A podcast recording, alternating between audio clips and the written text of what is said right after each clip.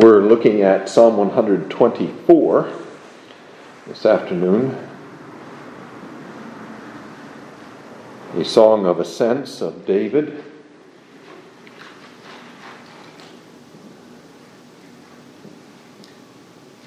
If it had not been the Lord who was on our side, let Israel now say, if it had not been the Lord who was on our side when men rose up against us, then they would have swallowed us alive.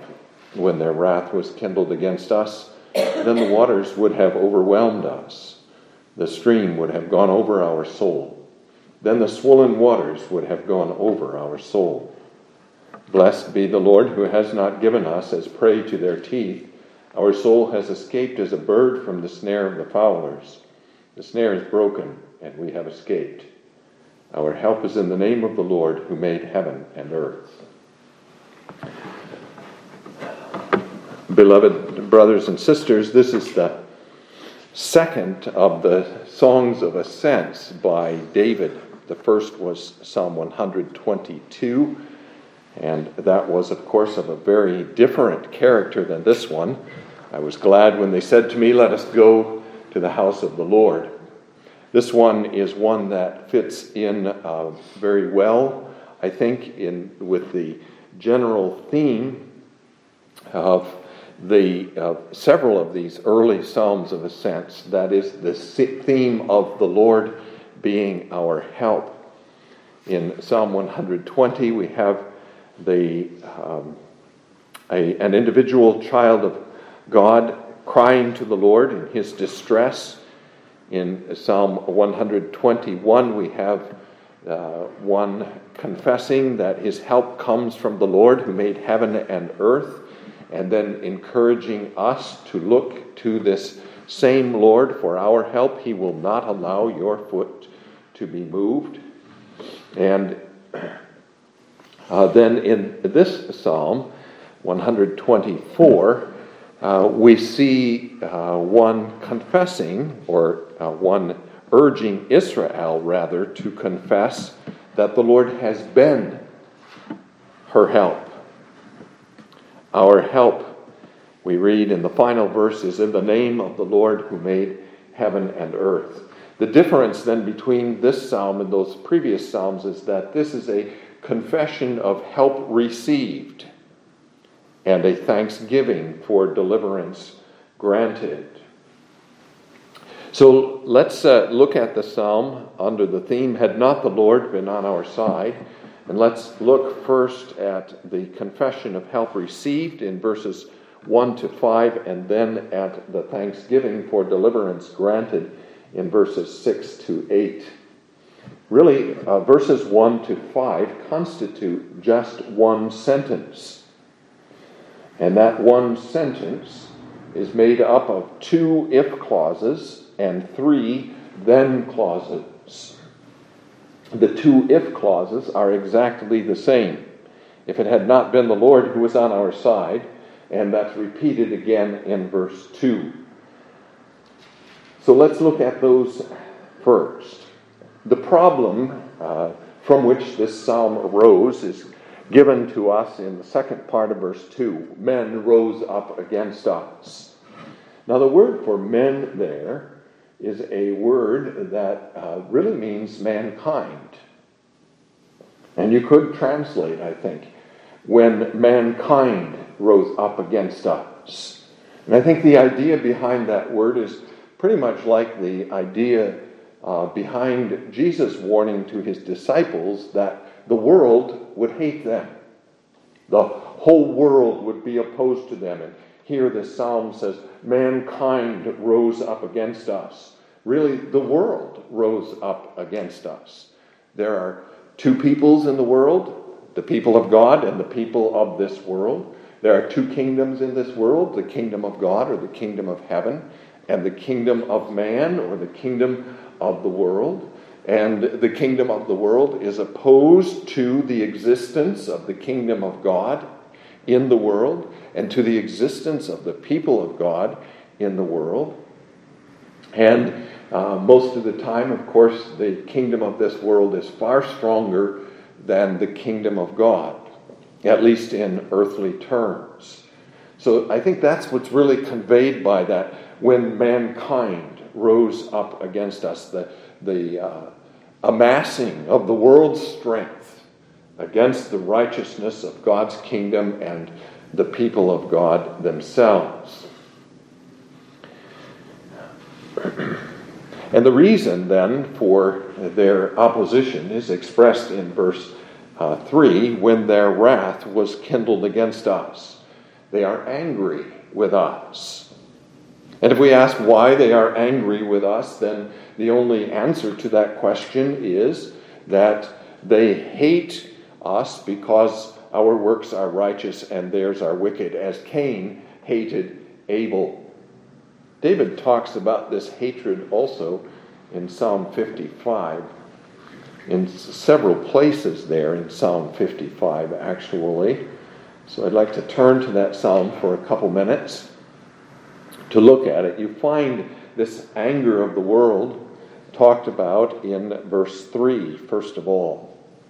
David is here complaining to God of the enmity he experiences he says, Because of the voice of the enemy, because of the oppression of the wicked, for they bring down trouble upon me, and in wrath they hate me. But if you go on in the psalm, then you find out a little bit more about how this wrath is expressed. In verses 9 to 11, he says, Destroy, O Lord, and divide their tongues, for I have seen violence and strife in the city. Day and night they go around it on its walls. Iniquity and trouble are also in the midst of it. Destruction is in its midst. Oppression and deceit do not depart from its streets. And then in verses 20 and 21, he has put forth his hands against those who were at peace with him. He has broken his covenant. The words of his mouth were smoother than butter, but war was in his heart. His words were softer than oil, yet they were drawn swords. Now, if you look at some of the other verses in this psalm, you find out that this enemy that David is talking about here in Psalm 55 was within. It was not an enemy who reproached me, he says. Then I could bear it. But it was you, a man my equal, my companion, and my acquaintance. And, but that person within, that enemy within the camp of Israel, really belonged to the world of also, of course. So, this uh, uh, wrath of the world against the people of God is a wrath which is um, expressed in many different ways, and it's a, a wrath which is uh, from an enemy that is much stronger than ourselves. But the Lord is on our side. He, after the Adam and Eve fell and the world fell under the sway of Satan, he called a people out of the world, separated to himself, a people for himself. And he began to build for himself, already with Adam and Eve, a kingdom in this world that would be his kingdom. And he maintains and defends that kingdom through all the history of the world. He is on the side of that kingdom, of his Israel in the world. He's not on the side ever of the kingdoms of this world. I think that's a very important confession. When we say the Lord is on our side, we're not talking like, for example, some people have talked about the Lord being on the side of the United States. We should not say that kind of thing, in fact. The Lord is not on the side of particular nations in the world, He's on the side of His people, wherever that people is found in the world. Whether that people is in uh, Russia or in North Korea or in Iraq or in the United States or wherever it may be, he's on the side of his people. He's not on the side of the nations of this world. So we say, if it had not been the Lord who was on our side, when men rose up against us, we surely would have perished.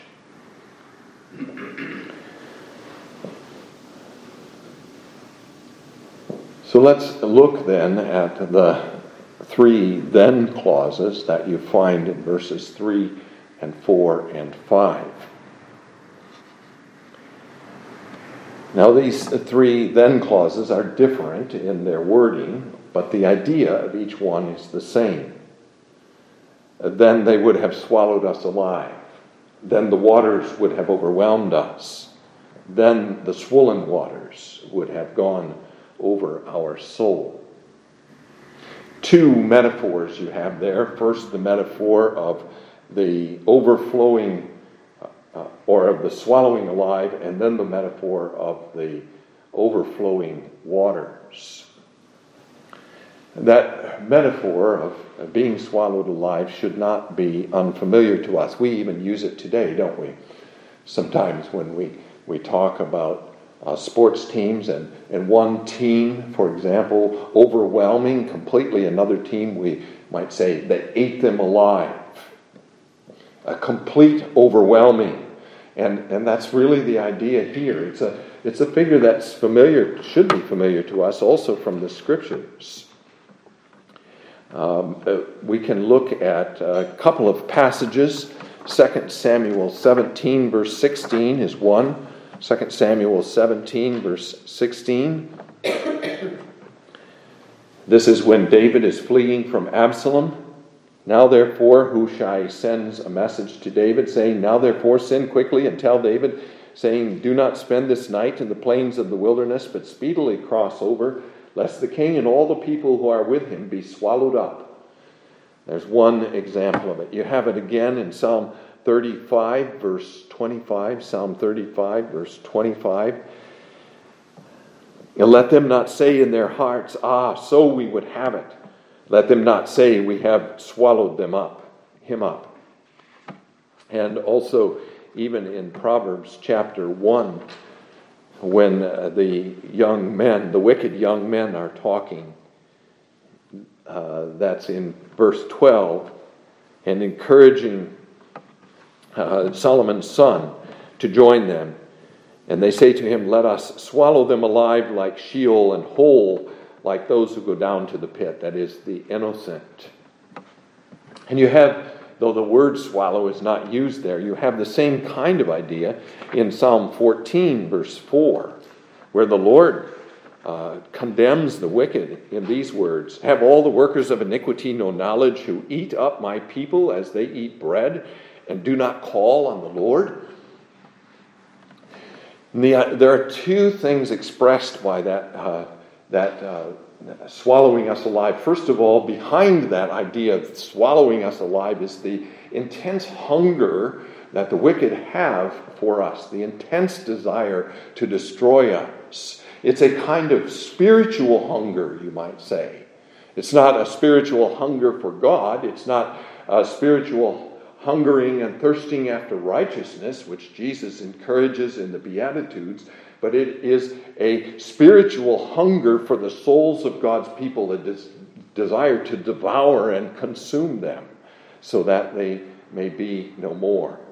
And that's the other thing that's expressed. You have this behind it, their desire, and uh, the desire is for their complete destruction, to swallow them alive, to consume them completely. And that's how David's thinking here. He's looking at the enemies of Israel and he's saying, their desire is to swallow us alive. And we are not strong enough to stand against them. Then the other figure is the figure of overflowing waters, which is really repeated three times, twice in verse 4 and then again in verse 5. The waters would have overwhelmed us, the stream would have gone over our soul, then the swollen waters would have gone over our soul. And I think what you see there in those three parallel expressions is uh, an intensification. First of all, of course, the waters represent our enemies. Again, that's not at all an unusual uh, kind of figure that the scriptures use, this figure of the waters for our enemies. One place that David uses it is in Psalm 18, which is his celebration of the Lord's many victories over his enemies. He sent from above, he took me, he drew me out of many waters. He delivered me from my strong enemy, from those who hated me, for they were too strong for me. And this idea then is that these enemies are, are drowning. They are like a, great ocean, for example, that uh, is about to overwhelm us, and we cannot keep our heads above water any longer. But I think there's a bit of in, uh, intensification in the next expression because here he doesn't just speak of waters, but he speaks, speaks of a stream, and I think you shouldn't think of a, a, a, a small and peaceful stream, but a stream in flood, a powerful stream that is able to sweep us away and to sweep us away from the Lord our God Himself. The, the threat against us is a spiritual threat. The waters, he says, or the stream would have gone over our soul. And then in the final um, phrase, verse 5, he combines elements of the first two, the waters and the soul, but he adds, notice, that word swollen. Then the swollen waters would have gone over our soul. And that's a very interesting word there. That's a word, if you look in the King James Version of this psalm, you will see that the King James has there, then the proud waters would have gone over our soul. And the word has uh, kind of two meanings. On the one hand, it does mean to boil or to seethe. So you could say then the, the boiling or the seething waters would have gone over our soul. Or the tumultuous waters, perhaps, would have gone over our soul. But there are other places where that same word is translated as proud and clearly means proud as well. In uh, Nehemiah 9, we find this use of the word actually in three places in that chapter Nehemiah 9, first verse 10.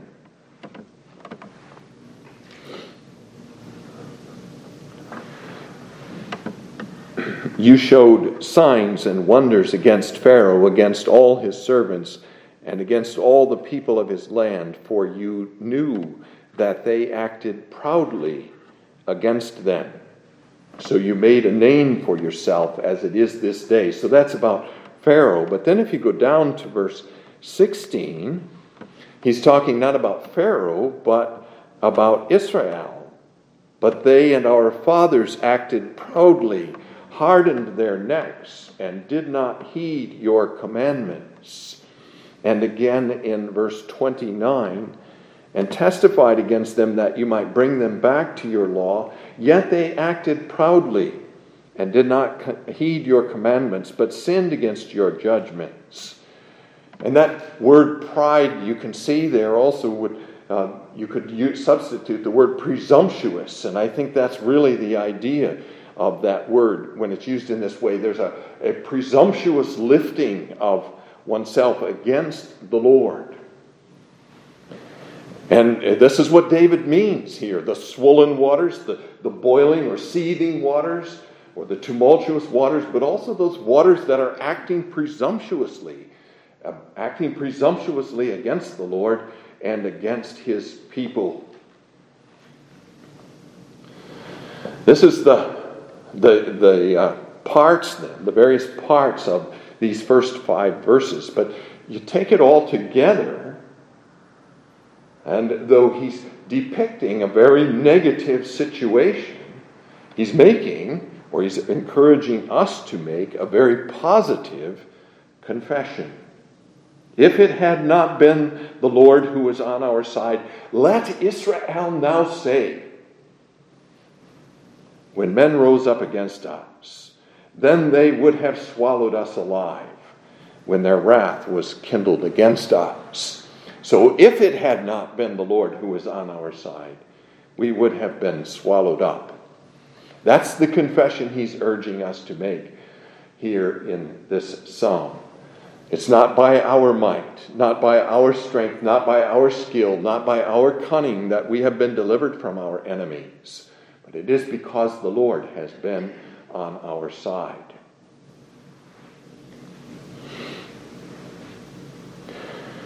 Then in verses 6 to 8, we have the thanksgiving for deliverance granted. Blessed be the Lord, is how he expresses this thanksgiving. And that is indeed an expression of thanksgiving. Uh, that word blessed, we should point out here, is a word which is distinct in some respects from the word praise. We could say, Praised be the Lord, or Thanked be the Lord, but it's Blessed be the Lord. And it has to do especially with blessing him for benefits received. When we praise him, we may praise him for what he is in ourselves, regardless of what he has done for us. But when we bless him, we bless him for benefits received. But also, we should notice about that word blessed that it does not mean that we can add anything to God by our blessing. When he blesses us, he adds something to us. He increases our blessedness. He adds good to us, or He restores good that has been lost in some way. But when we bless Him, we can add no good to Him because He is the eternally and infinitely blessed one who has all good in Himself. And therefore, when we bless Him, we can only acknowledge that infinite blessedness and that infinite goodness that belongs to Him. We can only be acknowledging the good that He has done for us rather than adding good to him we acknowledge the good that he has added to us. Blessed be the Lord. And then the reasons for this blessing in verses, the rest of verse 6 and verses 7 and 8. He has not given us as prey to their teeth. The enemy is there depicted as a ravening and roaring lion, as in Psalm 7 O Lord my God, in you I put my trust. Save me from all those who persecute me and deliver me, lest they tear me like a lion, rending me in pieces, while there is none to deliver. Or as Peter says in 1 Peter 5, the devil goes about as a roaring lion, seeking whom he may devour. They want to tear us with their teeth. And if it had not been for the Lord, we would surely have fallen prey to them, but he has not given us as prey to their teeth. Secondly, in verse 7, our soul has escaped as a bird from the snare of the fowler. A different figure now. Now we are, are birds whom the uh, fowlers seek to ensnare in their traps. And it's even implied here in this verse that we have fallen into the trap. That the snare has taken us. We have fallen into temptation. We have fallen under the power of evil men. But our soul, we confess here, has escaped as a bird from the snare of the fowler. And it has escaped because the snare is broken. And the snare is broken because, of course, the Lord Himself has broken it for us. We were taken, we were ensnared, but the Lord broke the snare and caused us to escape. Again, a rather common figure in the Psalms. Psalm uh, 140, verse 5, uses a similar figure. The proud have hidden a snare for me in cords, they have spread a net by the wayside, they have set traps for me. Or Psalm 141, verse 9 Keep me from the snares they have laid for me, and from the traps of the workers of iniquity. But especially in Psalm 91, verse 3. Surely he shall deliver you from the snare of the fowler and from the perilous pestilence. He shall cover you with his feathers, and under his wings you shall take refuge. His truth shall be your shield and buckler. You shall not be afraid of the terror by night, nor of the arrow that flies by day, nor of the pestilence that walks in darkness nor of the destruction that wastes at noonday. In fact, of course, the wicked, as other Psalms say, fall into their own snares. And then finally, blessed be the Lord because he is our help. Our help is in the name of the Lord who made heaven and earth. Well, I, th- I think we should point out in the first place, of course, that when we refer in this way to the Lord's creative work, we are appealing to his power, his ability to save. He can do such great works as creating heaven and earth, calling the things that be not as though they were, bringing into existence all creatures by his mere word, then he can surely help those who belong to him. He can surely help us. He is the one, after all, who made heaven and earth. It was not the devil or his hosts, it was not the wicked nations of this world who made these great works. They cannot even do it or come anywhere close to doing such mighty things. But he can and did. When we tamper with the doctrine of creation in Genesis 1, then we undermine this confession. When we bring into question the idea that the Lord brought into existence by the mere speaking of his word all the creatures that are found on this earth and did that in a matter of six days. And we are undermining the confidence of the people of God in the Lord who made heaven and earth. This confession looks both backward and forward. As we look back over the history of God's people in the world, we see how often He has come to the help and the salvation of His people and we say our help is in the name of the Lord. But also as we look forward, knowing that many trials and uh, troubles await the people of God here in the world before our Lord Jesus Christ returns, we know that this confession remains true. Our help is in the name of the Lord. That's been the experience of God's people in the past.